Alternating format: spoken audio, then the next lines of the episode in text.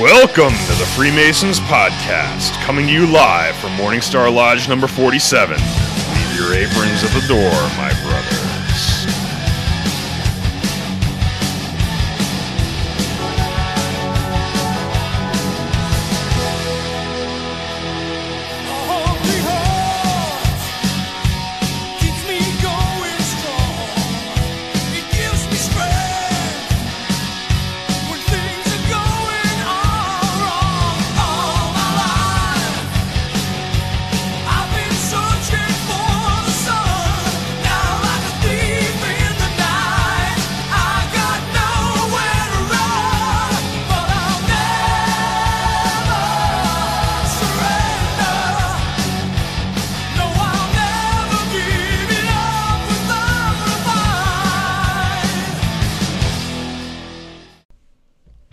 welcome to the Freemasons podcast with your hosts, Right Worship Brother George Mudry.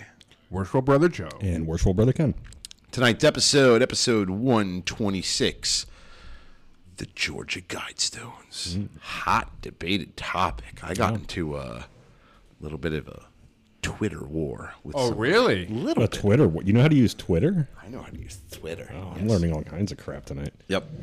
So, yeah, I got into a little heated debate because somebody said it was Masonic. I asked them to. Uh, It's not Masonic in any way. I told them to cite where it's Yeah. Masonic and we'll- Explain. We'll, talk about it tonight. But first things first, we got likes. Sweet. Somebody likes us. Let me get off the Grand Commandery page. All right. And our likes are as follows Ryan J., Zach Jansen, Weldon Van Weckel. That's a name. Hmm. Wendell Van Weckel. Andrew Polviak. Nicholas Cage. Thibodeau. Oh. Hmm. Thibodeau? Close. Thibodeau? Would it Thibodeau? With an X at the end? Thibodeau. That would go uh, t- Thibodeau or Thibodeau, depending on uh, whether or not he's French Canadian or French. Ulritz Dan Davis Romero. I think I've covered everybody else. If I missed your name, I apologize. So let's toast them. And uh, being that Ken is finally here in studio, I am. why don't you lead it? Oh, I. It would be my pleasure, brethren. Right hand to arms. To arms. Ready. Ready. Aim. Aim. Fire. Good fire. Fire all. Together, brothers.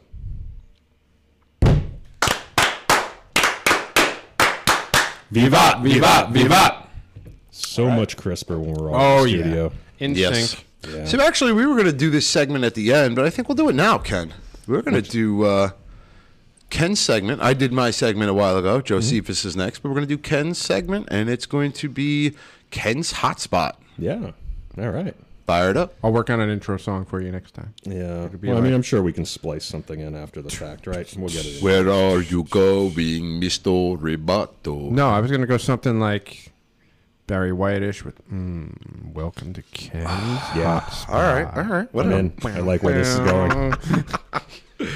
All right, take it away, Ken. Here we go. Brothers and friends, the worldwide pandemic in which we find ourselves has incited the adoption of many online meeting and collaboration tools, which, until recently, have all been but taken for granted. Applications like Zoom, Google Meet, and Facebook Messenger, once considered novelties, or whose, whose use was largely relegated to the corporate world, have become ubiquitous means by which we keep in touch with loved ones, coworkers, friends, and brothers across all age groups. These tools have been used over the last several months to great effect by Masonic organizations to keep members engaged, informed, and routinely check on each other's welfare. The Grand Lodge of Connecticut took the initiative to hold a public installation of officers using Zoom and live online video just before stay at home orders were enacted in the state.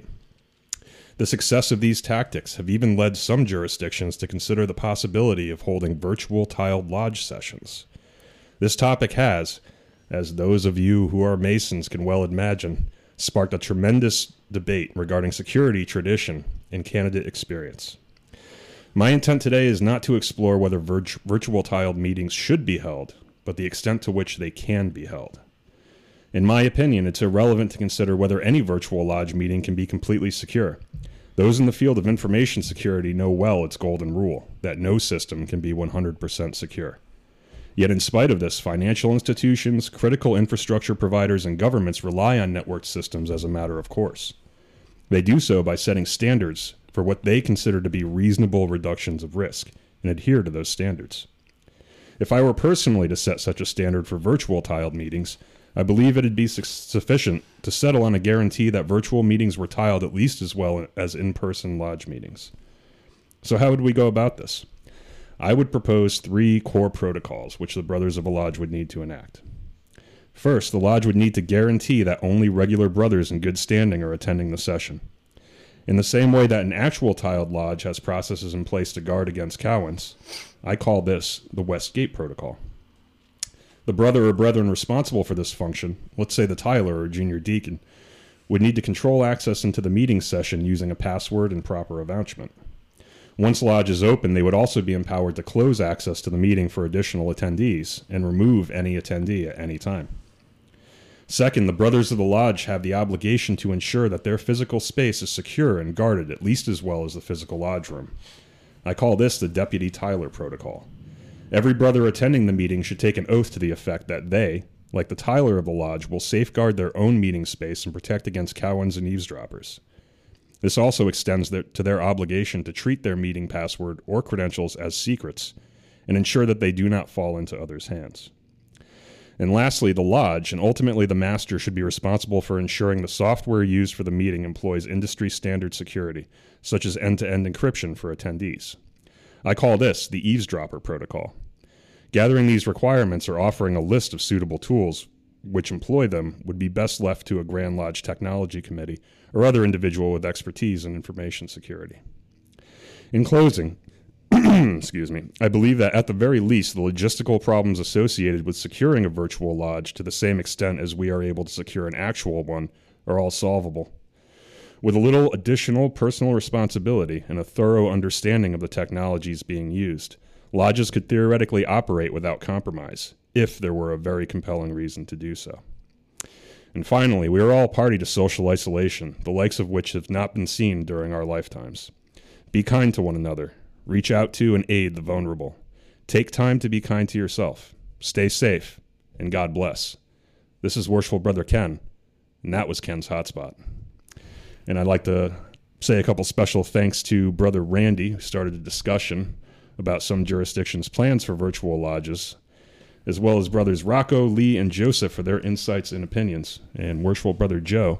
If our listeners wish to engage in these types of scintillating discussions, how can they do that if they're not already? Funny you should ask, hmm. because for as little as three dollars a month, you can join Patreon, and part of that membership is exclusive access to the Discord chat rooms, which includes uh, an audio and video chat, in, a, in addition to a text chat.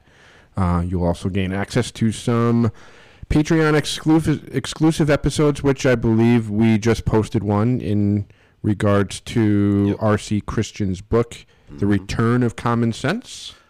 I haven't posted it yet. The only thing I But coming. posted was the the teaser to it. Okay. That's going to be coming, and the and it's Common Sense renewed. there you go and uh, in addition to all that fancy stuff you get the gold tone freemasons podcast pin which i've actually seen people posting pictures of recently so they exist they're out there and uh, if you haven't gotten yours and you're a patreon subscriber you'll be getting one soon and let me know if you haven't got it. Uh, I have most of the addresses. If I missed you, or even if you were a past Patreon subscriber, I will send it out. Um, so just let me know if you haven't. Uh, get me your address somehow, and I will do that. Uh, the other thing I have to do is I have to send it out to all of our guests as well. I haven't done that yet. I only started with the Patreons; they were the first. So, but uh, well done worshipful brother ken very Well nicely done. done. Appreciate it. Very nicely done. And we'll continue that discussion in Discord if you're interested. Yes. So, what do you say, boys? Get into the topic. let's do it All right. very interesting topic Very interesting topic the Georgia Guidestones. Many have said that they are Rosicrucian. Most believe that they're Rosicrucian. Uh, some believe that they're NWO, New World Order. New, new, new, new, new world. I almost wore my New World Order shirt tonight too. I should have. Um, maybe Sunday. And some actually believe it's Masonic. And we're going to go through all of the. First thing I thing I'm going to do is I'm going to break down what the actual physical data is on it, Mm-hmm. the inscriptions and all that. and then we'll get into the backstory of who R.C. Christian was, how he plays into a role, and then we'll start tackling the the what our beliefs are of the Georgia Guidestones. Uh, to, mm, oh, Ken, uh, Keith Noonan. Uh, he says, first live viewing I've managed. Looking good, boys. Thank you very much. Cheers to you. and he's from the UK. He says, nothing virtual is allowed in the UK. No lodge of instructions would be handy to keep everyone practicing. Yes, it would Yeah. be. I've heard the uh, jurisdictions across the pond are very, very restrictive about what they'll do online. Correct. Makes sense. So, uh, but we'll get into that uh, at a later time. We're going to talk about the Georgia Guidestones. So, uh, I guess I will uh, start it off with this. Uh, we're going to go into the Georgia Guidestones. Georgia Guidestones, and I wish I can bring up a picture here. And I'm actually going to look for a picture uh, while we're talking. But the Georgia Guidestones are in uh, what is it, Everton? I know it's in northern Georgia. It's in northern Georgia, right outside of Atlanta, and they are. I'm looking for the town. Sorry, uh, El uh, Elberton, Georgia, is where they're from. which apparently I found out today is uh, up in the mountains a little bit. So Yep. it is. Uh, I don't know exactly high, how high above sea level it is, but it is high enough up in the mountains where it would be protected unless there was like something Right. extremely major. Right. I've actually got a secret operative. I started a new role at work this week, and one of the guys that reports to me is from. Uh, he's from South Georgia, but he's going on vacation up to northern Georgia later this month, and he is or um, sometime in June. This month's almost over. Um, but I, I gave him the task of uh, getting us some pictures and sending them to me so we can post them up on the uh, on the page. oh, nice. Nice. Yeah, I'm looking for a picture while we're up here. I'm going to. So in uh, essence, they're like they're big giant tablets, maybe not quite as big as Stonehenge, but I believe they're called monolithic Yeah. stones, so they're not megalithic where they're an insane huge. For modern standards, though, these things are enormous. yeah, yeah, absolutely. and it, which makes it which which even leads it into how in the living hell did the ancients move the stones that they moved because Right. I know that this particular these particular stones and the slabs of granite it was a project to do all this absolutely, a lot of money too.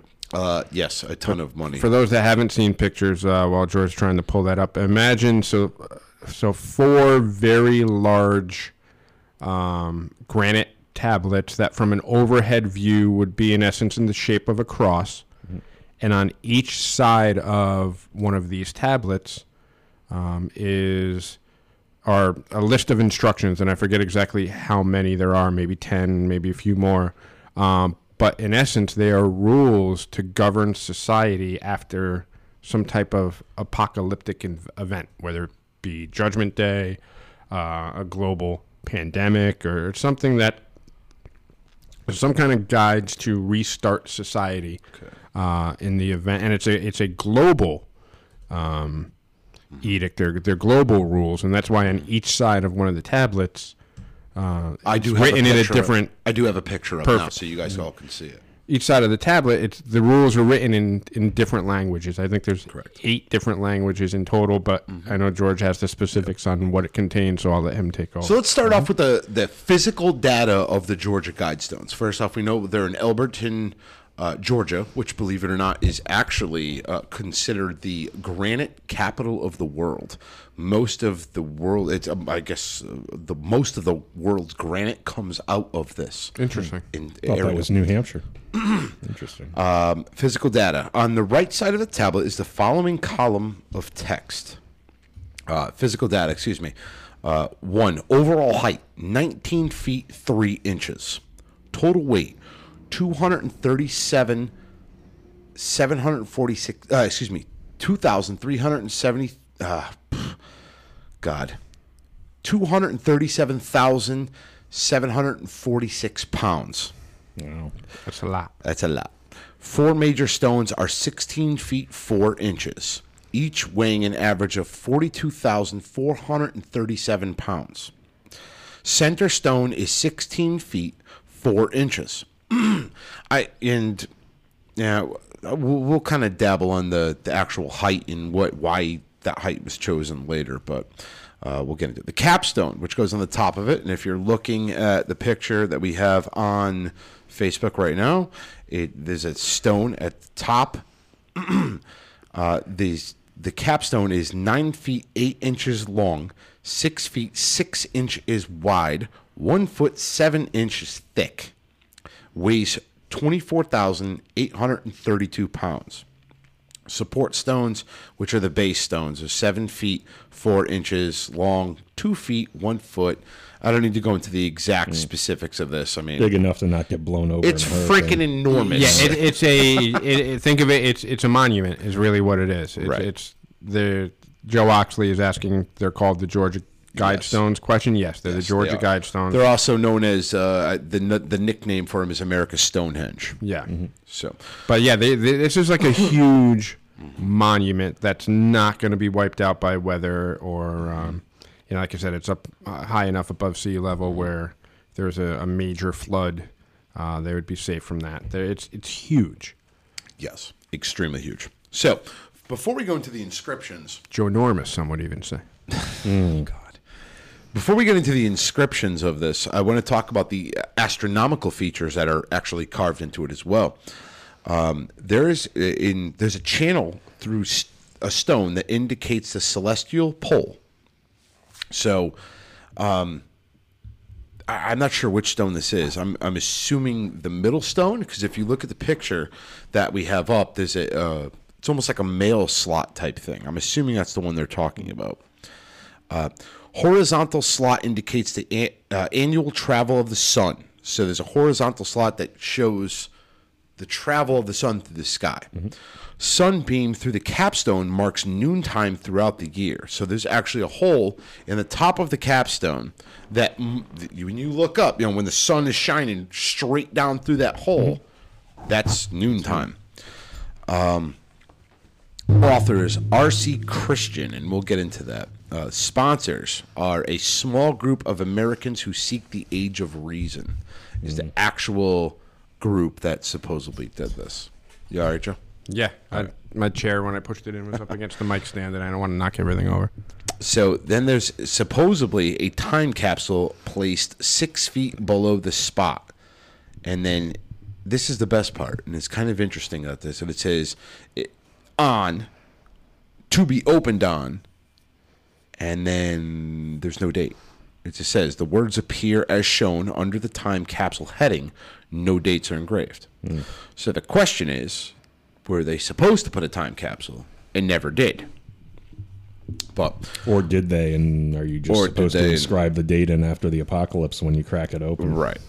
So let's get into the Part of the mystery. we'll get into mm-hmm. the inscriptions and then we'll talk about the uh, do we want to get into the inscriptions or let's talk about the history first how this all got started because the inscriptions are the the big kahuna so to speak uh, at least for most conspiracy theorists and all that stuff Yeah, and they're very interesting. Like, you think about it when we're going through them. It's Kevin Newton, uh, small Stonehenge. That is a magnificent thing to see, uh, to do and see. Like most things, pictures never do it justice. No, absolutely.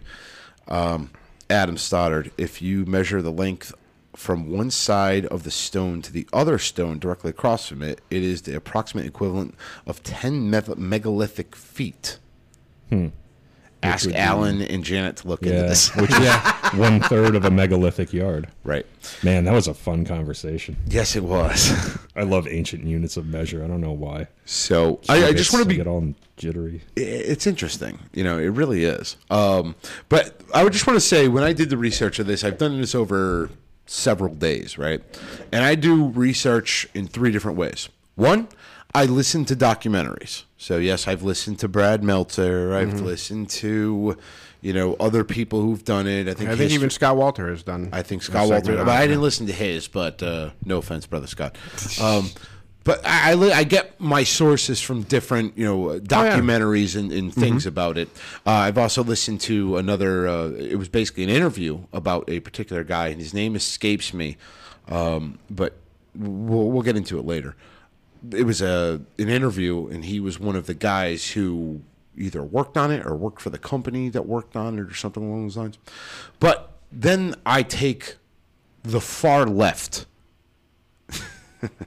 meaning the conspiracy theorists, the Alex Jones. Well, you know, this thing is supposed to be America's tombstone, and uh, uh, uh, it's supposed to be the world's tombstone for when humanity dies, and you know, all the babies are eaten, and all the kinds of crazy that he I talks find it about. interesting that as much as you hate that man, you will listen to some of his material. Because I think it's very research. important to get all of your knowledge, Yeah. no matter where it's from. Yep. Yep. as much of an asshat as somebody may be, they might have some interesting things. And I have to give credit where credit's due. Alex Jones has had some interesting things he said before. He's got a wild imagination. He's got a wild imagination, but he has talked about things in true fact. Right. Specifically Sumeria and the Sumerian gods and stuff. So I got to give credit where credit's due. So I listen to, you know, documentaries and then I mm-hmm. listen to your conspiracy nuts and then I do my own research Yep. about things. I think it's important to get, you know, all aspects of everything. Absolutely. I want to be clear in that. But this particular thing comes, and this is the story of how it all hap- happened. Mm-hmm. The official Georgia Guidestone's creation story is centered on a mysterious character who's used the name, the pseudonym, Robert C. Christian. As the story goes, a middle aged man walked into Elberton Granite Finishing Company on a Friday afternoon in June 1979. It just so happened that no one else in the office was available to talk to him, so the company's president, the energetic, ambitious, and reportedly quirky Joe Fendley. So I just let you know that I got this off. This particular thing is off of a conspiracy theorist website, so they have them listed. Yeah, that sounds that They have correlates with other sources that I've read. They have Joe Fendley as a Freemason. Okay, that that is not. He because he wrote the quirky Freemason Joe Friendly. I want to be absolutely clear that I've looked for Joe Fendley uh, in the Grand Lodge of Georgia, and I do I have not found record? him. Yeah, no, I, I didn't. There's read no anywhere that record of him this. being a Freemason, so I want to be adamantly clear about that. So if you go on the websites and you find that uh, Joe Friendly Fendley is a Freemason, I couldn't find anything because another source had said that he was actually a Shriner as well. Maybe he was a Clandy. And Clandy! Well, he said he was a Shriner too, and I don't think Clandys have Shriners. No, you So- wouldn't be able to get in the shrine. Uh, he greeted a man who, who introduced who introduced himself as Robert C. Christian. Busy with payroll, friendly. Uh, f- I keep saying friendly. Fendley initially didn't take Christian seriously when the odd stranger began describing an elaborate granite monument that he wanted Fenley's company to build. Uh, this is true. He walked in there and he sat down and he said, "Hey, I got some plans for some granite that I want to, to you know, I want you to build this thing for me." The guy was like, uh, "Yeah, okay." So, and I'm going to shorten this down as best as I can. Uh, but he ended up sitting there and saying to him, uh, "Okay." Uh, And now, mind you, this is back in the 19, you know, 1979, 1980s. Money was much, much different then. You know, the Very different. very different. Uh, You're probably he paying. quoted uh, him a half a million dollars. So five hundred is a crap ton of money This is a ton of Yeah. money back. Keep in mind, back then, a price of gas Right. was probably like 50 cents a gallon. Uh-huh. Not, not lying. It was probably like 50 cents a gallon. You remember that? I do, actually. We weren't born yet. Pablo. No, hey, I was I was like eight years old in 1980, so I remember the gas embargo and all those things. So No, it's legitimate. I believe it. I believe it. I, I got it. So he basically said, "Oh, "Okay, so you want to build this monument? That's great. But you got to go down the street and you got to talk to the bank because uh, you know you got to find some way to fund this or whatever the case may be." So uh, he sent them down down the street to Granite City Bank, where he met President Wyatt C. Martin. Now, mind you, uh, Fendley at this point had figured that this guy left his office. He's a freaking wackadoo. Figured he's never going to see him I- again. You ain't gonna That's see why him he again. pawned him off on the sent them- banker. He sent them packing. Yeah, right? he probably knew the banker and like, yeah, because that's what you would do to me. If you were the granite guy and I was the banker, you're like, oh yeah, go see my buddy Joe down at the bank. He'll take care of you. And Fenley apparently uh, warned him of uh, a kook who wants to build some kind of crazy monument. there you go. About a half hour later, Christian showed back up. And he said, Yeah, secured the money. with sacks full of cash. I don't know if it was sacks full of cash, but the case may be. like so just so we can get, Taking and again. I'm paraphrasing off of this, but I'm also my own Yeah. you know, interest in what I found. But so apparently, when uh, Christian went into the bank and he met this guy, President you know, uh, Martin, Wyatt C. Martin, and uh, he said, "I want to take a loan or whatever he wanted to do," and blah blah blah. Which means he must have had a good amount of collateral to offer up because they're not just going to give that amount of money to anybody. First off, he realized that you know Robert C. Christian, R.C. Christian, is a pseudonym. It's a fake name. There's not a bank on the planet that's going to give you a loan with a fake name. So he said, uh, "Mm, I, "I can't. I need to know who you really are." So he that's where we get the whole thing of uh, where he says uh, what is it Americans who are waiting for he said he represented a For the return of reason or something yeah like I'm that. for it Americans awaiting the return of reason or something like that is what you said. something along those lines. Yeah he basically said that I represent a group A small group of loyal Americans. a small group of loyal Americans who are awaiting the return of reason. Or the age of reason or age something of like reason right right right. And uh, apparently he wouldn't give up the group's identity but he did uh, give up his identity but the guy wyatt was sworn to secrecy and actually had to fill out a what is it nba mba Uh, non- NDA, non- non-disclosure NDA, agreement. NDA, non-disclosure agreement, and then it was also part of the agreement that once this project was done, everything had to be burned. He wanted everything destroyed. He didn't want no knowledge of anything. And Um, keep in mind, back then there were no clouds to store data. There was Right. no. You, you were lucky if you had a word processor, and they're probably doing all this on paper by typewriter. So Right. once those records are destroyed, they don't exist anywhere. Correct. Uh, furthermore, also there's also a conspiracy, or there's there's a I don't know what do you call it, a fable or a lore that there's an IBM computer out there that still has all this information on it, but I haven't found any evidence of that. Good luck finding a disc that you can copy. right. so basically, he plan- presented these plans of the Georgia Guidestones to this granite company, and they agreed to build it. So let's let's get into it. Originally, the place was not where the Georgia Guidestones sit right now, which is, believe it or not, just off the 34th parallel in the 48th longitudinal line, right? So it's very close to the. I, I again, if you're going to say if you're going to claim masonry, we're we're 33rd, right? Everything's three threes, Right, right? right. This is 34th, but. And I'm not trying to give relevance that the Freemasons had anything to do with this. I'm just saying that this wasn't where it is, resides right now was not the original place where it was supposed to be placed. As a matter of fact, Christian asked Martin to find him five acres of land for the monument. He initially wanted the land to be in Hancock County on a line stretching west from Augusta. However, Martin argued, excuse me, against that location and said Elbert County would be cheaper and easier to accommodate. Christian agreed. A on a on a at a later date settled on a five acre plot on the Melano farm. M U L L E N I X. Mullenix. Mullenix Go farm. Mullenix. a spot uh, a spot no let's see here I'm sorry I lost my spot a spot the land deeded to the county with grazing rights given to the Mullenix family for at least 23 years so basically they they threw this guy a you know five grand or whatever and said hey we want this little spot right here Let your sheep graze around it. right Yeah. Which probably now makes it protected evening, land in George some King. way. Yeah, evening, brother. exactly. Yep. So basically, that's what had happened. There was another man who met him, and I can't. Uh, I listened to an interview with him that he had done, and I'll get into him later. Uh, but he had met this R.C. Christian, who was described to be uh, a balding man. So he was bald on the top, gray hair on the side, and is roughly about seventies. Um, I think he was. He said he was about six four, and he had striking features. So that's all we really know about this R.C. Christian guy, for the most part. Um, he Six four and striking features. You say?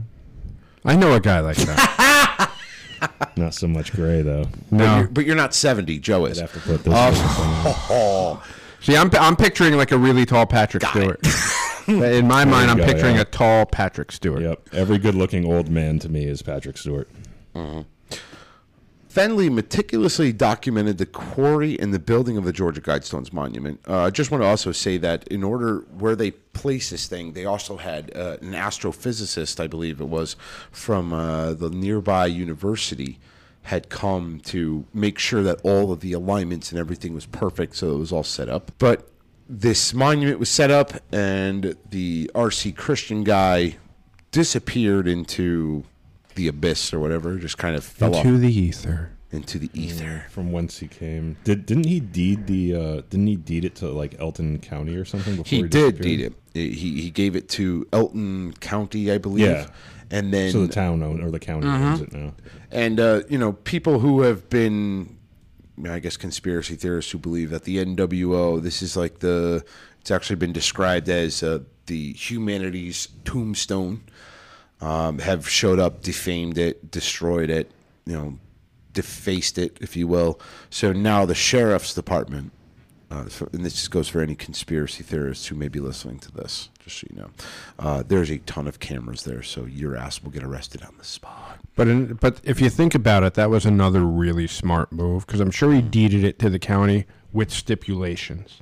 Oh yeah. I'm, I'm assuming they could never sell it. Yeah. There's He probably so many. But by doing that grazing thing and deeding it to the county, it is now protected, good Yep. evening brother Scott the county-owned property. Yep, for so long term. by defacing it or trespassing, you're committing a more egregious crime than if it were mm-hmm. just say private property. Mm-hmm. right So that was brilliant as far as the preservation of it.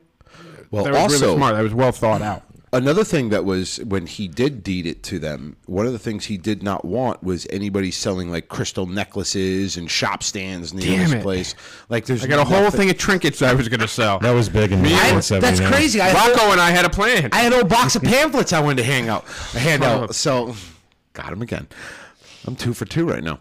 Getting back, yes, the uh, there was a guidebook that was given out, uh, I believe, by El- Elberton County. or That's what whatever. I'm going to rename the pamphlets. Guidebooks. It's not pamphlets, it's a guidebook. Yeah. There you go. There you go. Welcome. Thank you, RC Christian. but he didn't want any type of uh, I guess you could say like stands around and people trying to sell things and Right. It's not money like you go to New York City and you could buy a thing of the Statue of Liberty or, or King Kong climbing the Empire State Building. There's no Georgia Guidestone tchotchke that you could buy. correct tchotchke um, but anyway let's get into the the facts about this RC Christian visited Stonehenge before designing the Georgia Guidestones I don't know if that's a fact because we don't know who the hell the guy is. But again, I'm Right. holding this off a conspiracy theorist website. Uh, was it modeled off it? Sure. I believe that there was some, not modeled off it, but I believe that there was some architectural. Yeah, and if not modeled off of it Genius involved it? specifically, it's definitely modeled it off of it in theory as far as certain astrological alignments and solstices lining up on certain days. There was definitely an influence there. Whether it was a mm-hmm. specific model off of Stonehenge or other monolithic structures, the concept is there. You can't dispute that. And in so much as there's vertical stones with capstones on top of them. Right. Right. Right. And here's another thing. Uh, this R.C. Christian actually, and we just talked about it a little while ago, Joe. He wrote uh, a pamphlet, if a guidebook. Well, uh, called "Common Sense Renewed" in 1986. So years after the Georgia Guidestones were, were erected, um, he wrote "Common Sense Renewed," where he basically claims I don't want to say ownership, but he claims, claims responsibility for the Georgia Guidestones, and he wrote Common Sense Renewed, which we will be covering, or I will be covering, in uh, Patreon episodes to come, where we'll be reading it and breaking it down. And how do you uh, get to hear that, Joe? Real quick, over. For as little as $3 a month, you too can have exclusive access to Patreon content, which includes the Patreon exclusive shows, which were Right Worshipful Brother George just mentioned. Also includes access to our Freemason Podcast Discord page, which includes a text chat, an audio chat, and now a video chat. And on top of that, you will receive a gold tone The Freemasons Podcast lapel pin, Nicely done. all for as little as $3 a month. All right. So now let's get into the uh, interesting little fun fact on the side of it. Uh, the granite is actually called pyramid blue. the actual Oh. type of granite. I thought was interesting. So we're gonna get into R.C. Christian first off. I want to tackle this guy. By the way, every time you say R.C. Christian, Mm-hmm. the Night Ranger song goes off in my head. Sister Christian. You've never heard Sister Christian from Night Ranger? What year did it come out? 84, 85. How Shut old up. were you? Shut up. Shut up. It's a classic. We were toddlers. Sister anybody hear Christian, Joe walking into that bus that was coming? You you you don't know the Night Ranger song Sister Christian? It's a it's a I know Twisted Sister. classic love ballad. Oh my god, you're idiots. Sing it. No, we're just young. Sister Um, Christian, oh, the time has come. And you know that you're the only one. All right, shut up, I know to it. say. I do know Vaguely it. remember that. Of course you do, because you're motoring. Yes, I know the song. Okay. Thank you. I am, I am redeemed. We have um, context. All right, so let's get into the inscriptions about it, and this is where it's going to get hot, and then we're going to talk because this is like the Dun, dun, dun. this is the yeah new world order. Yeah, this is where all the conspiracy theorists get their fodder from. Yes, so we're going to start with this. Let's get into the inscriptions of it. Number one. Oh, first off, I just want to say that this was written in, as Joe said, eight different languages, and they are English, Spanish, Swahili, Hindi, Hebrew, Arabic, Mandolin, and Russian. So it's the eight most popular Mandarin. Mandarin. That's what I meant Mandarin to say. Chinese. I knew once I saw you lean in that you were going on that. Isn't a mandolin like a, a little small Yeah, it's guitar? an- it's an Yes, instrument, I know. Yeah, little ukulele. Mandarin. Ukulele, as it's pronounced. Um, but it's written in eight different of the most popular languages on earth. And they, you know, this is where they go. There's one through ten. They're called the Ten Commandments, which is whatever. That's original. Eh, I know, right? well, I've also heard it described as the uh, the Ten Directives too. Yeah. It would be Ten So- Commandments if God were a eugenicist, I guess. But go ahead. Worship Brother through Ken likes the directive because then the first one would be Yeah, the, the prime directive. Yeah, So- there you go. Number one, maintain humanity under 500 million in perpetual balance with nature. And that's a big one considering there's currently 7.5 billion people. and also, Well- how does one go about that? Well, A pandemic would a pandemic would work. So this that is- would, that would certainly work. Before we continue, on, before we yeah. continue on to this, Vaccine. it says it says maintain humanity under maintain is my word. You know, Yeah. Uh, the way the where my brain goes is you have to understand when these stones were erected, 1980, Mm-hmm. the height of the Cold War. Reagan and what's his name? Gorbachev. Gorbachev had their alive. fingers on the trigger. Mm-hmm. Like the world was at a heightened point of this could pop off at any point in time. Um, so so my belief is is that this is written for a generation after the apocalypse. After the apocalypse, which So means this if is how you there's don't nuclear, repeat history, basically. Right. this is how you start back over. exactly. That- Is the that's- way I perce- perceive it. That's how I perceive it. Is where there's been some big cataclysmic uh, right? event or Armageddon or pandemic or nuclear war, something where society is reduced down to a certain level, mm-hmm. and they're saying, "Hey, once that reset button is hit, Yep. here's your here are your rules." And the first is mm-hmm. Never let maintain. Right, maintain. It doesn't say, and this is where the conspiracy theorists piss me the Yeah, fuck it off. doesn't say kill off. It doesn't say people. reduce humanity's population Right, and then maintain it. It just says maintain it. However, to maintain it, you got to get there first. And again, take 1980 at this Right. point, where you know Russia's Where- invading absolutely. this and they're doing that. Two minutes to midnight on the two- doomsday yeah, clock. That's where go. the song comes from. And from. most people believed that It was you know, imminent. The Cold it was War, gonna happen. it was going to happen. Absolutely. And, and it's Yeah. had that mentality since the 1950s. Eventually, the USSR and the United States were gonna bang. It was gonna happen. That's why the original Red Dawn is my favorite movie of all time because it was so real. Like watching it now, it doesn't make sense. right. Mm-hmm. At the time, That's why It made perfect sense. It was and turned expected. into the North The Koreans. Remember that? yeah, and Yeah. it's The garbage. Wolverines made perfect sense to me. Yeah. Yeah, no, it's Perfect like sense. But at any rate, yes. I, now that I look at it from that perspective, right, Worshipful Brother I was George, just I gonna think lay you're here. right. Yeah, so you look at it as I'm looking at it- guidelines for rebuilding The- after the reset, because and not breaking things. Let's let's be I real. agree. If I there agree. was a nuclear calamity between the USSR and the United States of America, the world population world- would be. Not everyone everybody thinks oh the whole world's going to die off. Not true because there's been very there's throughout history there's been you know floods, there's been asteroid impacts, There's Right. been things that have knocked down humanity's um, population mm-hmm. multiple times over. We're a pretty resilient, resourceful little bit. Yes, we will. But it, but it was saying that it could be greatly reduced. Right. Great Not reduced. everyone's gonna die. It's not like oh, Right. USSR and the United States are gonna lob nuclear missiles over and no one's gonna survive. But the Not interesting true. But the interesting piece of it is it's 500 million worldwide. Right. So it's implying that it, there is now this global government, this all-encompassing one world government. I also look at it from this. Well, we'll get into that in a minute too. Um, I also look at it from this point of view.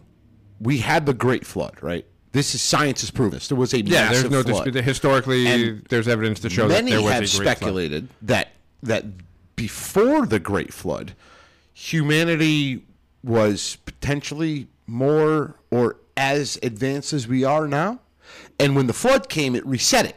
Right. Right, and there was no Georgia guidestones that the ancients left to say, "Hey, you guys should do this." Mm, right. Or if they did, they were destroyed, whether they be at Alexandria. The Library of Alexandria. Exactly. Right there, you go. Always comes back What to a that. loss. Yeah. What a loss. But that's what I'm saying. And unfortunately, the Library of Alexandria, everything was written on freaking scrolls and shit. This is actually chiseled in granite. So you would Right. hope that Etched once stone. society restarted, you know, these guide stones would eventually get around. They would to- be found eventually. They would be found would be eventually. found eventually. And society would say, hey, you know, our predecessors left this for us. Right. So let's do it this way this time. I am a little surprised that it's in Georgia, though. Like, that doesn't seem like it would be the epicenter of the rebuilding world. Well, yes and no. But, mm, well, you said high elevation. Yeah, Yeah. that's what People would tend to. but why not Denver? We're, we're back again. Okay, fair. like, why not Denver? Because we've already got the got that airport. crazy airport there, and everybody be like, "Oh, look at all these walls with like you know crazy people." wearing-" Unless you believe that they are a part of a larger network of things that could potentially include oh, Denver Airport, Oh God. the, the big creepy horse outfit. the, um, place behind Mount Rushmore. There are there are ceramic tablets behind Ru- Mount Rushmore. They're there. the global seed banks. So, All right. go ahead. Go back with your five hundred So, million maintained. Five hundred million. My when they say maintain humanity, they're talking to a generation that was after the apocalypse. Yeah, don't let it get past this point. We're letting you know early so you can make sure it doesn't Right. get past this point. Guide number two. Guide reproduction wisely, especially if you're redhead. Oh no, that doesn't say that. I'm sorry. It was just uh, no. Guide reproduction wisely, improving fitness and diversity. So you're in essence controlling who can procreate. Yeah, that's Well- eugenics, baby. Number Hitler one. tried that. Ah. Yes and no. Okay. Guide reproduction wisely. A lot of people, again, conspiracy goes instantly go to eugenics, which means weeding out the undesirables and keeping those that are healthy. Ah, but if there were an apocalypse and you were in a really, really, you know, disturbing post-war reality where survival was very difficult, wouldn't you want to? I mean, not necessarily selectively breed, but make sure that everybody that's you know born is healthy and fit and can survive in this. Well, and if, But- if you're talking with a decreased population, your chances for you know just look at Britain. That's, the whole island's friggin' incestuous.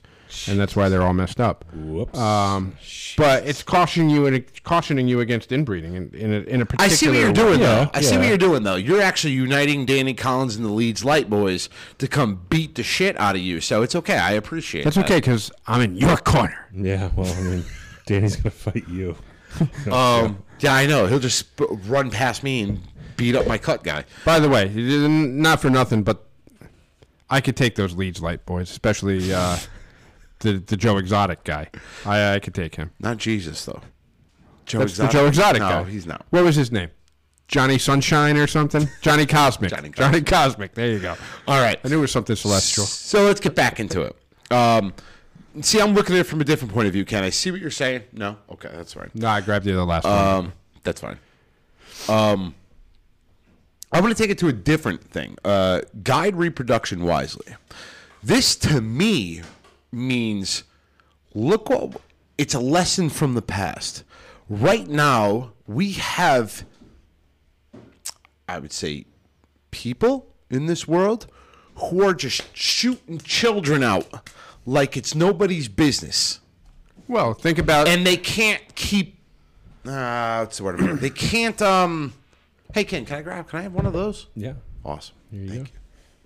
It's. Uh, but it even goes end. back you. I to actually uh, like this session. Okay, it's a it goes back to even like um, Dickens and Ebenezer Scrooge reduced the surplus population. That's what he said to the people that were looking to collect money from him for the homeless. Nah, I'm going to I reduce the to, to, surplus. to follow population. You Directive follow One, what you I'm would getting have at, though. Like people right now Yeah. have children and aren't able to support them. So think about it in a post-apocalyptic. right. Be careful of how many children you have if you can't maintain those well, children. because our instincts tell us to procreate. And And, it- if Directive One says keep the world population under 500 million, Then you the have to be mindful level, you got to be mindful. And on top of that, it also says improve fitness and diversity. Okay. And I look at it from a again, a modern times standpoint where I mean, what is it? 35% of America is obese, correct? yeah, Probably about that. Yeah. It's a lesson from the past, talking to the Right. future. Keep an eye on this. You know, it, But also- we have diabetes. We have all these things of people who are, I guess, in a sense, they're, they're overweight. They're, but in 1979, was that as much of an epidemic as it is today? I think it's um, I don't think it was Probably as much not as today. big. But again, now if you're taking these as a as a lesson of the past, like you follow what I'm getting at here? Yeah, see, I, I look at it a little differently. I mean, only- similarly but differently. Where I'm almost thinking at it because if you're keeping population low, but you're minding who's procreating and it, it's encouraging diversity. Genetically speaking, the more diverse genetic makeup you have, It's good for the species. it's good for the species. You're more resilient. You know, and I'm I know I'm going to get hate mail on this, but just think about it from a standpoint of dogs. Okay. Purebreds tend to have a hell of a lot more health problems than your standard mutt Oh, yeah. because there's that larger gene pool that just makes the species or the the breed or whatever more sustainable Yep. because it has the mix of all this rather than certain genetic defects that Mm. just keep getting passed on and passed on and passed on when you keep the gene pool small. Well, I mean, look at it in human standards. I mean, you take, you know, uh, a, a black male and Don't put throw him- Jimmy the Greek on us. No, no, no. don't no. throw Jimmy the Greek on us. I'm saying you you take don't black- remember that. You guys don't remember that either. Sons of bitches. you take a black man and put him in Africa. You put Ken in Africa, and poof, just Right, okay. flames, woof, goes Yeah, I right would- up that would like a not matchstick. Survive in the post-apocalyptic I'm just world. like so. You know, improve diversity. Let's move on to number three. Three, unite humanity with a living new language.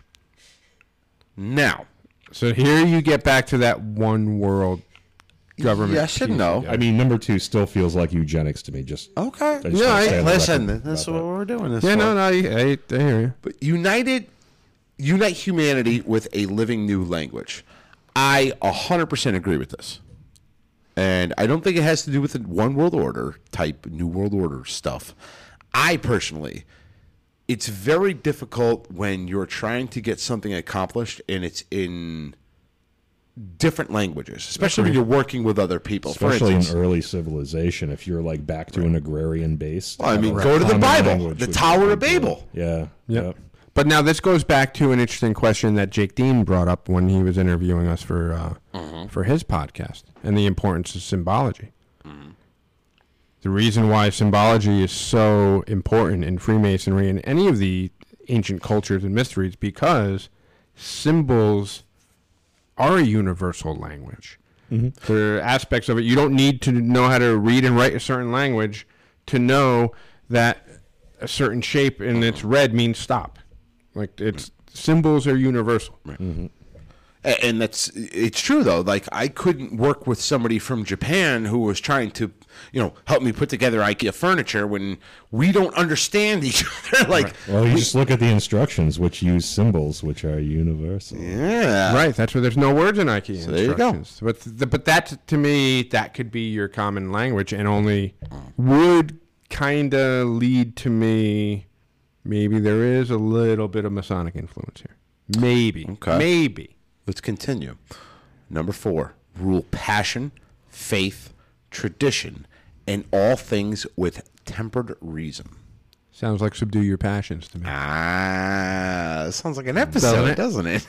And, And then there's a, um. Now, um, after we do all these inscriptions, we're going to talk about. Most people believe it's the Rosicrucians. I actually do not believe it's the Rosicrucians at all, and I'll explain my reasons why. No, because a lot of the But principles are universal in a lot of I think of. that's a fair assessment, though. Rule passion, faith, tradition, and all things with tempered reason. That sounds like Yep. my uh, brother Josephus's rule number one. does does. Don't be an asshole. Yep. Number five, protect people and nations with fair laws and just courts. I mean, I, that's, I mean, I think that's pretty Yeah. standard. There's nothing really else to say about it. Number six, let all nations rule internally, resolving external disputes in a world court. Now, this goes against the whole New World Order freaking thing because if that was the case, it wouldn't say, uh, you know, let all nations rule internally and then external disputes in a world court. For instance, if you just wanted a one world order, everything would be under the same government. You wouldn't have individual nations. It would all be one one rule, right? So you can't really go the NWO on that. 'cause Even it's- in NWO, you might have like states' rights for Well, so- individual countries, And that's where exactly I was going. Between this rule and we kind of glossed over rule number six. Uh, what was the one prior to this? let all nations The rule just- Oh, protect people and nations with fair laws and just courts. Sounds to me like we're getting a little constitutionalist Yeah. between that one and this one.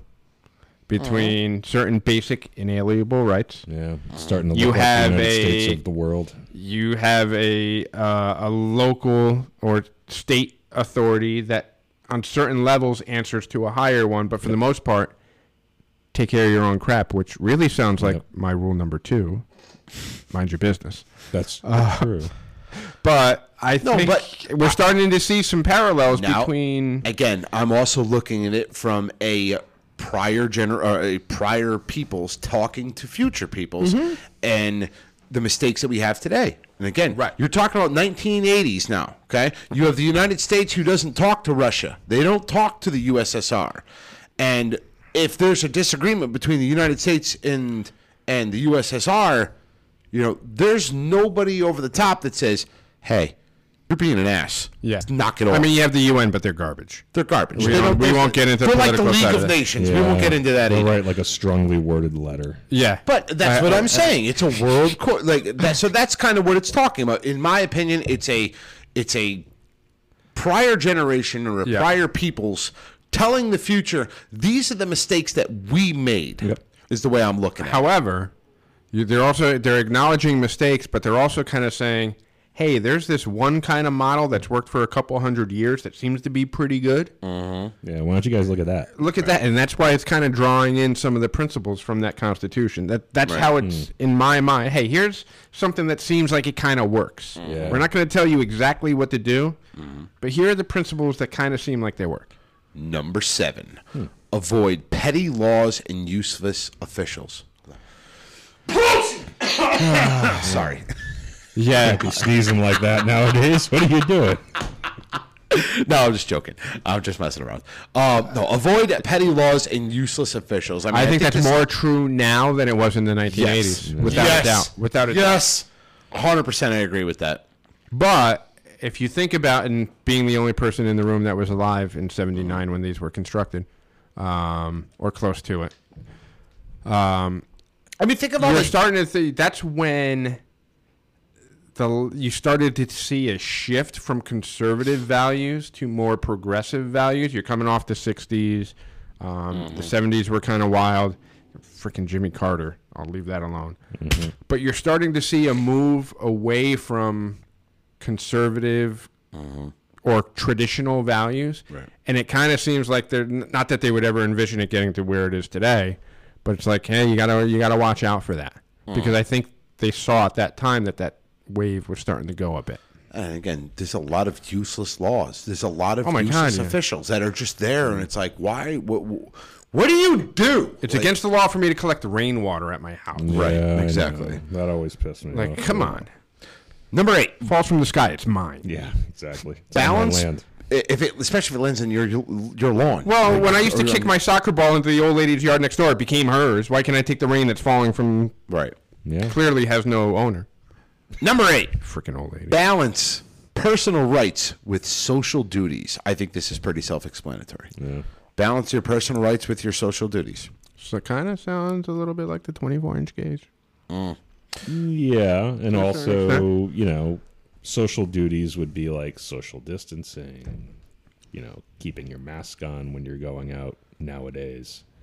Things like that. Like that's the good of the mask. For the well, for whatever. the good, but you see no, what I'm saying? it's like Yes, yeah, no. balance the things that are good for the community. right. You have a social what- responsibility. It's not every man for himself. For But you still have unalienable rights yourself. Ken's talking about the mask, which means yes, wear it when I'm around other people, but not while you're driving. Not while you're Dude, I know do that. You know why I do that?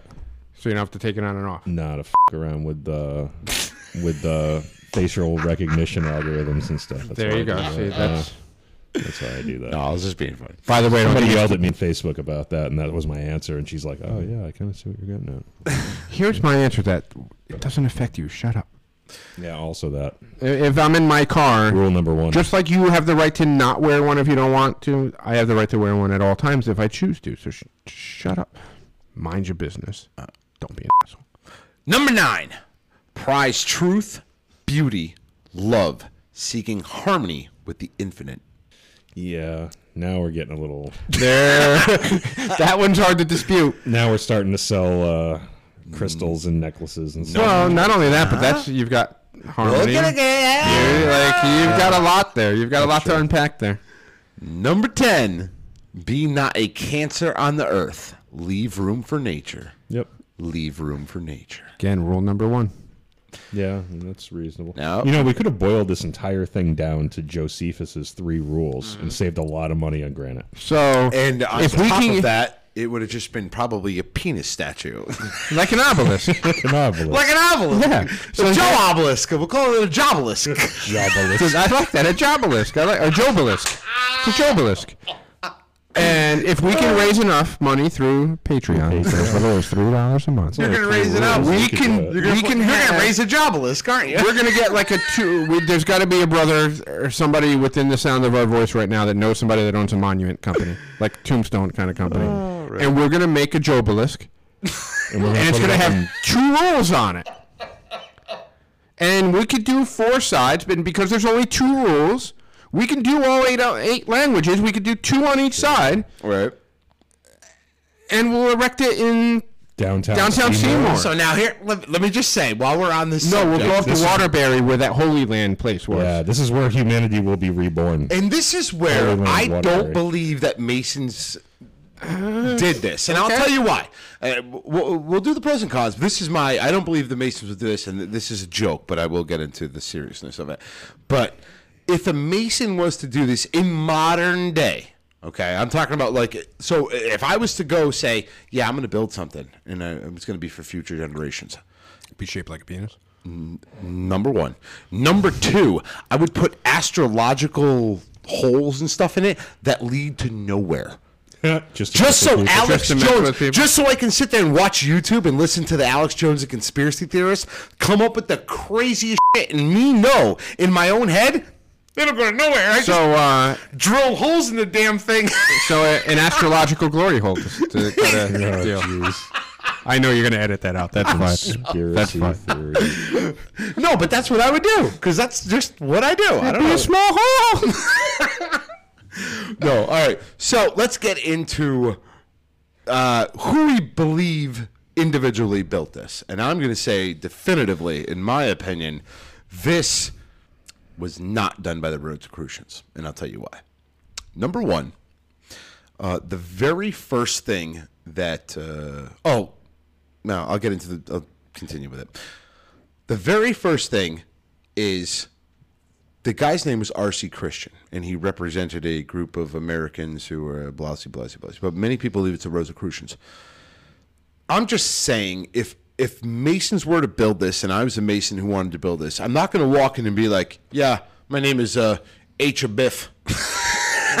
right, right. if I wanted to keep the Rosicrucians and he they wanted it to be anonymous. I want to be clear on that. He didn't want his real name. He didn't want the group to be known. If it was the Rosicrucians, why would you actually use Something RC Christian? could be relatable to the Follow what I'm getting at? Yeah, Number one, yeah. I wouldn't want it to be related. If, if, if, yeah, but people the like that Lodge- never think they're going to get caught. Ah. That's the thing. But he hasn't, though. That's the best part. The RC Christian guy has never been revealed what his real name is. And the guy, Wyatt, said he will take it to his grave. So here's a lesson. if you're going to gonna do announce something that you don't want people to know who you are, use like two initials like RC Christian or DB Cooper. They'll never catch you. Again, but if the Grand Lodge gave me Right. a ton of money to erect something, I'm not going to walk into a freaking bank and be like, yeah, uh, my name is H. A. Biff. I'm going to come up with like uh, some crazy name, like uh, IP Freely or something like that, that were, let people figure it out. I'm not going to leave any, because he wanted it to be an- anonymous. G Mudry. Yeah, but you know what I mean. Like I'm not. Yeah, gonna, I, I, yeah. I'm not going to leave any trace of who it may have been. And that's exactly what he did. Unless Now. at some point you wanted people to to know. Yeah. I agree that it's probably not Freemasons because they throw a square and compass on it. Uh, especially, uh, Yes and no. they, I think they would because Well, Masons also- like to throw that on everything. Also, we have no business doing things like this in the first place. Like, what Right. Mason would think it's a good idea, or what lodge. and if we're going to bury something, Right. it would be in the northeast corner. yeah, exactly. It would right be in the there center. would be that's what there i think there would be much more Right. telltale signs Right. not to say that whoever did this might not have been influenced by some of our tenets and principles which Mm-hmm. are not exclusive to freemasonry no, they're pretty much universal. But let's get back into Christian now. I again, if I'm going to, if I truly want to be anonymous, there's two things I would do. Number one, and I've said it, and Joe knows it. Deception is the art of all warfare. here we go Sun freaking sun tzu again My point Five being is, though, I would say, yeah, my name is. Uh, give me another another group that has a famous guy. Right? Oh, I thought you were.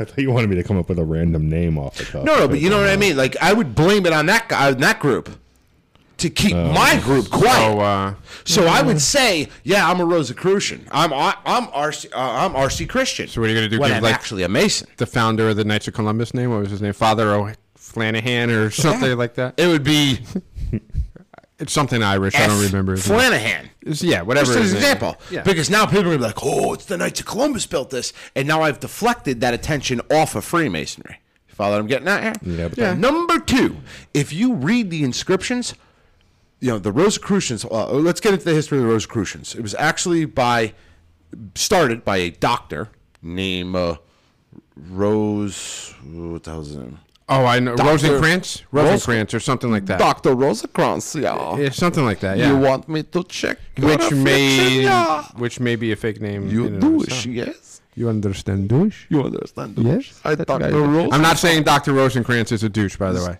Rosencrantz.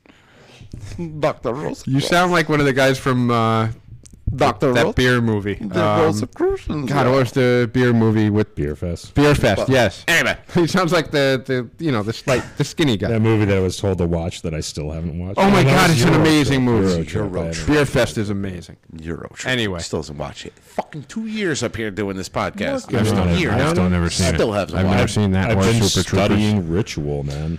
Anyway, so let's get it. So the Rosicrucians, they were doctors that, you know, they started off where they were going to heal this afflicted and sick for zero money. That's how they got it. And in essence, it was, if I understand, they became the esoteric wing of Catholicism. Correct. Uh, they also now I want to be clear that the Rosicrucians believe that uh, that'd be McGuire over there. He just passed by, so you guys can stop freaking out that that was a ghost. No, I knew it wasn't a ghost. I just Shit, wanted to know who the hell came in. Oh, There okay. you. I was like, who the hell is that? Wow. So I just want to be clear that and he's had a haircut. Yeah, I know. I'm still looking for somebody to cut my damn hair. the Rosicrucians believe that Jesus was man turned God, rather than the Catholicism that believes Jesus was born God and became man. Yes. So here's my issue with Like the, the, I believe the term is apotheosis. Mm-hmm. Yes. So here's my issue with the inscriptions, and particularly this one right here that says, prize truth, beauty, love, seeking harmony with the infinite. Why didn't it say anything about JC or God? It says the infinite. It was left open Because it's non-denominational. Probably Right. because of number Ah, two directive, which is be careful. Was it two or three? Be careful about faith and stuff like that. And that's another thing that leads me. trying to- Wouldn't wouldn't they say, "Y'all need Jesus"? I knew you were. That's that why I I a wore a shirt I knew it. a I reason, knew it. baby. Y'all need Jesus. if it were being driven by, yeah, by If it was driven by the this religion, Rosicrucians, they'd say something about Jesus. They'd say something along those. Again, Rose Croy, Rosie Cross. Yeah. Or if you're English, Which they're- Rose Croix. That would be French. Yeah, that's French. No. Or Creole. Uh, nope. Yeah. Or Canadian. O I X is like that. Wa is a French thing, or French Canadian. But that's what the Leeds Light Boys said. They said Well, Rose Croix. that's because they know how to pronounce French words. Because they probably too. speak multiple languages, unlike most of us Americans. I Americans. speak Southern. Y'all need Jesus. But anyway, my no, point, I back to my agree. point. If it were if it were this esoteric Christianity mm-hmm. Catholic based group, It would have something. it would be to do with specific to the. Catholic, right? Which kind of pushes me back towards some kind of group that is non-denominational that speaks the universality of faith and doesn't necessarily endorse one religion over another. So, we'll get into that. I'm saying, I, So- I don't believe it's. Yeah, but you know what? It- I'm not saying it's the Freemasons. However, it was the I can understand. I can understand knowing what I know as a Freemason how there's certain things within this that clearly have some ties there, whether intentional or unintentional. So, or they're just modeling everything off of the United States, which we talked about. Right. and the United States was modeled off of. Freemasons. Well, the freedom, Constitution freedom of of religion, but also separation of church and state. And that was written by. The founding fathers. Who were? Put the echo on on that. The echo Now we're all fing conspiracy theorists too. Freemasons. All right, so let's get into the serious part of this, and we'll talk about Freemasonry. Did Freemasons build this? Ken, do you believe this is a Freemasonic thing? Did Freemasons build the Guidestones in Georgia? Uh, again, okay. I think it was just somebody who was a concerned, eccentric, rich individual. I don't think it was a consortium. I don't think it was the Like preppers. Yeah. Uh-huh. Like, Yeah, like, like a, really group rich of 1979 eccentric prepper, preppers. basically. Yep. who probably had the money that were hunkered down, had their bomb shelters. That's that's my thought. That's given, it. given that the Cold War is going on, everything else that's going on at that Yeah. particular time in history, yeah, that's. I mean, that's where my instinct takes me. And I also think, and I agree with Ken, I don't believe it was built by Freemasons, um, even though I know it's just arguing the other side five minutes ago. But if it were Freemasons, they also would not use R.C. Christian as a pseudonym because it's endorsing one specific religion. So, no, but I think there's there's influence from Freemasonry there, or at least the tenets of Freemasonry, which are also universal with other societies.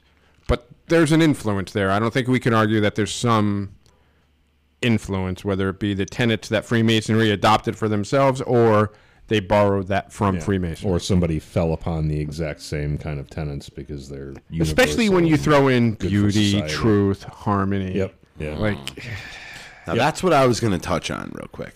I am in the air of whether or not it was Freemasons or not. I'm not 100% convinced. Um, I know that the person who I got into a little war with, Twitter war? my Twitter war with, uh, it wasn't a war. It was just conversation back and forth. Um, he didn't sell me on why he he said it was 100% Freemasons, and I'm like, okay, what's your sources? Give me, give me, give me Facts. something, Facts and data. facts and Not data, feelings. that I can grab hold of and say, yeah, okay, I believe you, and I have no problem with that. right, convince me. There's a couple things You're that guy sitting in, the, in that meme, sitting in the mm. corner with the desk saying, change my mind. change my mind. It's not Freemasons. Change my mind. Right. So I'm on the fence about this, and I'll tell you why. Couple things stand out right in the inscriptions. Number one, they not only with the the um, all the languages that are written on it, they're talking about diversity. Diversity. We talk about as Freemasons, we're a diverse group. We're called the Protestant graveyard. We take just about everybody, right? With the exception of Atheist. atheists. Yep. And that brings me to where it talks about The infinite. hold on. Beauty, love, harmony. What are the three pillars? Junior warden, senior warden, Wisdom, worship. strength, and beauty. wisdom, strength, and beauty. But So you yeah, think they would have thrown in wisdom, strength, and beauty? However, And they talk about the infinite. They didn't say God. They didn't say Jesus. Y'all need Jesus. They didn't Right. say any of that. They said the infinite. which could also be the grand architect of the universe. It's a, it's a, It's a hidden. yeah. So, uh, So you're arguing for or against right now? Uh, these are the. I- I'm not. I, I'm on the fence. I'm just talking Okay. about four right now. Rule: passion, faith, tradition. I know that's those are the parts that are hard to argue. Think is- about. eh, those things in my mind are very Masonic. Let me ask you this question: Outside of Freemasonry, now you hear truth, you hear beauty, but the thing that keys into my head is the use of the word harmony. You That is my don't word. hear that word Yep. a lot outside of Freemasonry, even in other societies. even you in don't hear. 1979. So, Yes, I was there. and, and Well, that's why I was asking you. so let me continue. Uh, other than the Elton John song, Right. the languages: Okay. All right. English, Spanish, Swahili, Spanish. Spanish, fucker, uh, English, Spanish, Mandolin. Swahili, Hindi, Mandarin, there you go, like the orange. Hebrew, Arabic, Russian. Think about where Masonic lodges would be in the world, All over the world. but Right. specifically where these languages are spoken. Maybe not Russia. Yeah, mm. there's a Grand Lodge of Russia. They just Is did the? Olang. Was it Olang? Auld Lang Syne? Yeah. Yeah. Yeah. I mean, it's not as prevalent. There Maybe now, now that- that elsewhere they're in not Europe, communist, obviously. but yeah, well. China too. China. There There's a isn't- lot of Masonic things here. I'm sorry. There's so Yeah, I know. traveling. The one thing that I don't think that I don't, I'm not 100 percent sure. Is there of- anything tied into Venus? No. I'd be curious to see on Actually- that because I think that would be that would be the clincher for me. Let's get into my Twitter war. Twitter war. Give me the echo. I had asked this particular person, and I'm not going to make them famous. I asked what makes them. Uh, Like we have that power. yeah, That's saying a lot about us. We really don't. we don't. I had asked. Uh, so, and I wasn't being a douche. I was actually asking for You were knowledge. following my rule number one. this particular person uh, what what makes it Masonic because they said it was 100 percent Masonic, no no doubt, and it was shitty architecture, which all right, whatever, you know, to each their own. But he said number one, the compass, The center column features a hole drilled at an angle from one side to the other, through which can be seen the North Star, a star whose position changes only very gradually over time. And he's talking about North Star being Polaris. Yeah, which is not really revered by Masons. Not at all. Don't even a little bit. like- I've even a never little bit. heard that come up in Freemasonry. And he says, number two, a time capsule. And I don't know why he added, or he or she, whoever, added the picture of the 33rd degree. Uh, I don't know what The the, double-headed eagle. Yeah. I don't know what the relevance to that know. has to do with the Georgia Guidestones, but a time capsule buried three plus three feet deep. It's awful, cheap Drumpf handiwork. What? D R U M P. No, no, just the fact that it's three plus three. Okay, so it's six It's feet six deep. feet deep. So I'm gonna find some kind of way to throw. Okay. Three in there. I mean, All right, how far do we bury people when you die? Six feet. Below the frost line, for Christ's sake. The guy's Yeah, never exactly. dug. The guy's never dug a ditch in his life. Yeah, that would be a standard depth to dig. This- I ain't digging no ditches. You dig the ditch. This person's from England. They don't dig ditches there. I'm just saying, but this particular. I mean, they had the freaking plague. They've dug, they've dug ditches. I, I, I'm just. I know. I'm making just a making- point. I'm It's making- one point I'm- two friggin' meters, whatever. We'll sick Danny Collins Yeah, on. He'll take care of this. He'll solve this problem. No, but I, I, I'm on the fence if it's Masonic. I believe if it was, I can understand. I don't believe like- it was the organization or the organization of Freemasonry commissioned this, but I do believe there was Masonic influence. Whether it was a Mason who had a part in it, Right. or somebody who adhered to the tenets of Freemasonry, but there was definitely, in my opinion, some sort of Masonic influence, especially when you're talking about the sun. Or It I've checks the, the rise of the sun, yeah. the sinking of the sun, sun at high noon. Mm-hmm. I mean, Polaris, I don't know. That was It, it has of a calendar built in. Here, I'm going to throw something at you that it just popped in my head now. Mm-hmm. So, more than likely, post post apocalyptic. What kind of society would we be? Uh, we'd probably revert to agrarian. Right. Yeah. Which isn't there a? Didn't we just learn on our last episode that there is a society that's very similar to Freemasonry that is based on a? In fact, more Masonic than Freemasonry, according to And what's the what are what are they based on? uh, the Grange, which is based on Venus. And on agriculture. And There's on- m- primarily farmers, which a calendar would be extremely helpful if you Yeah. needed to know when to plant your crops. Yep. as Um, well I'm as- guessing in northern Georgia, that's probably pretty decent farm country. I don't know. as well as being not a cancer Yeah. on Earth. Leave room for nature. Leave room for nature. Yeah, so you're you getting back eat. to that. No, I I, I get, but it, but you're if not Freemasons, perhaps a similar society based on agriculture that Okay. Mm-hmm. Fair point. that that's what I'm thinking is you know knowing when winter's coming and and when the seasons are coming on this calendar because presumably technology's gone Right. somebody can figure that out So you think a bunch of the Granges got together in Perhaps. County and Per- I'm just throwing it out there they, there's similarities to Freemasonry we're gonna throw that at Alan Butler and uh, Last thing we'll Janet talk Wolter. About. Last thing we'll talk about, and then we'll shut this down. So there was a cube that was cut out of the corner of the English stone that people are losing their freaking shit over. That they believe this happened in 2014. so somebody went and did it. Like Somebody replaced it? replaced a cube that was in the corner of the English stone. So I want to tell the true story of it because people are losing their shit because it says 2014 and then there's initials JWW and then uh, I'll have to find the, the I'll find exactly so you guys know.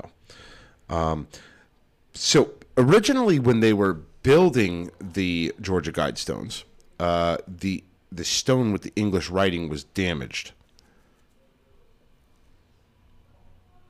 Uh,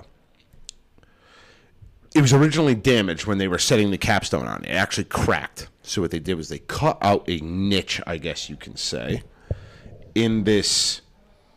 yeah they patched it Well, they cut it out, yeah and Probably so that if it probably had a crack in and it. they replaced it. Yeah, probably so that crack wouldn't spread over time with weather and ice and things like that. That makes sense. Yeah. Well, and then they th- so they cut it out and then Yeah. they replaced it with uh, and they adhered it. They Mm-hmm. stuck it to the ins so so that it kind of all looked uniform. Well, it ended up going disappearing and missed. Somebody went climbed up the Georgia Guidestone And took that piece. yanked that Okay. piece out because he was said that he was um, harnessing the energy of the guidestones. Okay. Okay. On 2000. They 2000, really should have epoxied that in. in 2000 they did, and somebody cut it out or ripped it out. Um, in 2000, well, I don't remember exactly the year it disappeared, but uh, somebody had removed it and taken it. 2014, it showed back up. Where? and at the Guidestones, and Oh, okay. somebody had replaced it. Um, and the writings on it are MM JAM 816 2014. So on each side of this cube, okay. and it was replaced back up there. The man who replaced it uh, was caught, and this particular guy, I don't know who exactly what his name is, but this is uh, an interview I listened to. I'll have to cite his name later, but he he was one of the guys who now has the original uh, piece that was removed out of the, the cube The presumably damaged piece. the damaged piece in his office, as well as this new cube that was replaced in the Georgia Guidestones. Okay. And when he caught the guy, because obviously now they have you know CCTV there, you Right, know, right. Um, the sheriff's department showed up, grabbed the guy, and they asked him, uh, "What the hell?" And he said, "Well, um, me and my wife got married at the Georgia Guidestones, and he replaced the missing area with a cube that he had made with his wife's initials. Okay. his initials, And the year that they got the married. year that they got in the me- the That's actually pretty cool. I give him credit for that. and. But so, they're not buying it. Everybody thinks MM is Master Mason. Master Mason. Yeah. Yep. And I don't know what freaking uh, JAM is. Yeah, I Jubelum? Can't really think of anything. It's the fourth ruffian. Just another master.